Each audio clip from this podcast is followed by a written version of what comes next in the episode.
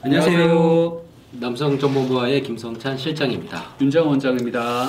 원장님 저희 뭐 계속 촬영을 많이 하다 보니까 질문들이 많아서 네. 이제 카톡으로 이제 질문 오거나 아니면 댓글에 질문 오는데 뭐 굉장히 많이 와요. 네. 근데 저희 병원 수술하신 환자가 별로 없고요. 아니에요. 저희 병원을 환자하신 분들 제가 다 주의사항을 설명드리기 아, 때문에 네.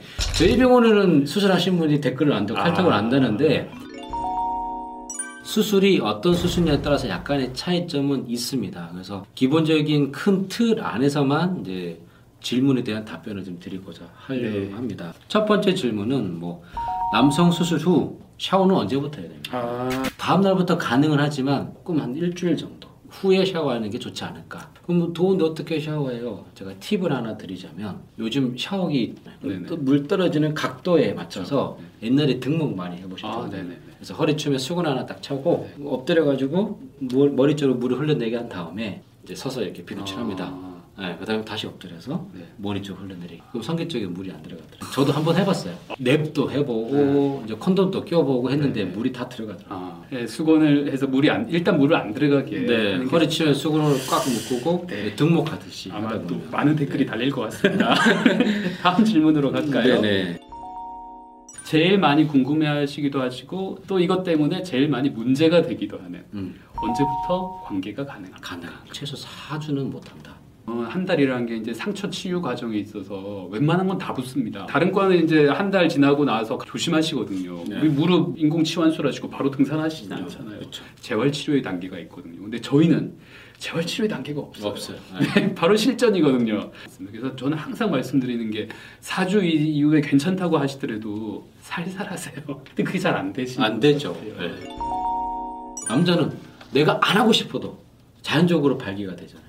네, 발기가 되면 아파요. 발기통이 언제까지? 발기통이 있다는 건 있는 건 당연한 겁니다. 특별한 약이 있나요? 뭐 타이레놀, 개구리? 보통 대부분 통증이 있단 말은 염증이 아직 남아 있단 말이 많기 네네. 때문에 진통소염제를 같이 드시면 됩니다. 음. 우리 수면 상태에서 뭐 평균 4, 5회 정도는 다 음. 되기 때문에 잘 때 발기가 되는 건 인지를 할 수가 없습니다. 네, 음. 그만큼 깊이 주무시기 때문에. 근데 발기통이 있다고 자꾸 자꾸 이렇게 자유행위 좀 빨리 시작하시는 분들 때문에 생기는 게 음. 많으세요. 음. 아, 난 아니야 하고 얘기하시는 분들 막 억울하다 하신 분이 있을 수 있지만 사실 그런 분들이 많습니다. 그래서 음. 자유행위를 좀 음. 이후에 하- 하시라는 말씀하고 좀 사실 위 질문하고 거의 음. 비슷할 것 같네요. 이거 발기가 돼서 상처 터지는 거 아니에요? 네. 네, 이런 얘기 많이 하시잖아요. 우리 포경 수술 네. 아닌데 어린 아이들 밤에 또 발기가 얼만큼 많이 됩니까? 그렇죠. 발기가 돼서 터질 정도로 음. 이게 수술을 했다고 하면 그거는 수술이 잘못된 거기 때문에 음. 걱정하지 마시고 이제 남자들이 요즘 이제 운동을 많이 하죠. 수술하게 되면 운동을 언제부터 해야 되는지. 네. 거의 8, 90%가 헬스더라고요. 네. 요즘 헬스가 비싸잖아요. 아, 또 개인 트레이닝 도 해야 되고 PT PT도 해야 되고. 그때는 우리 PT 선생님한테 솔직하게 얘기하세요.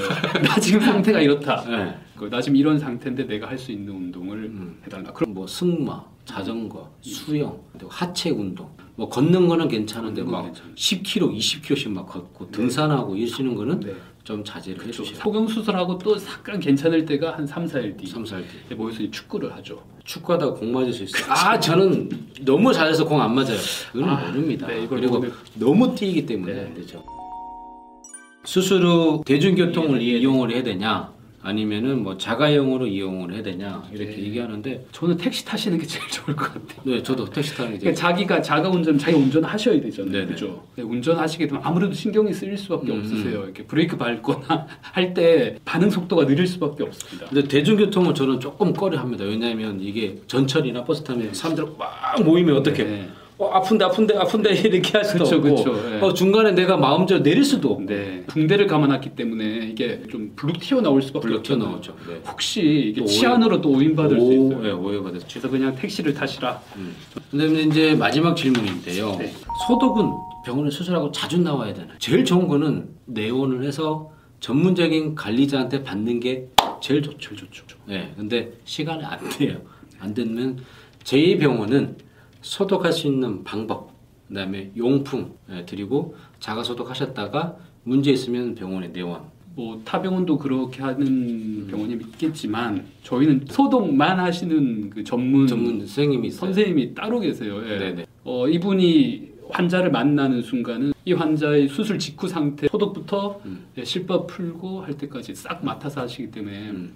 막이 사람 저 사람 바뀌지가 않고 저희 병원에 오셔서 하는 게 마- 제일 좋으시고 어쩔 수 없다고 하면은 또 이분이 된다 안 된다도 말씀해 주세요. 네네. 아 본인은 오셔야 됩니다. 네, 무조건 안 오셔도 여기까지는 되겠습니다. 말씀해 주시기 때문에 믿고 맡기시면 되겠습니다. 되도록이면 사후 관리까지 할 수 있게 좀 병원에 내원하셔서 관리를 받는 거를 추천해드리도록 하겠습니다.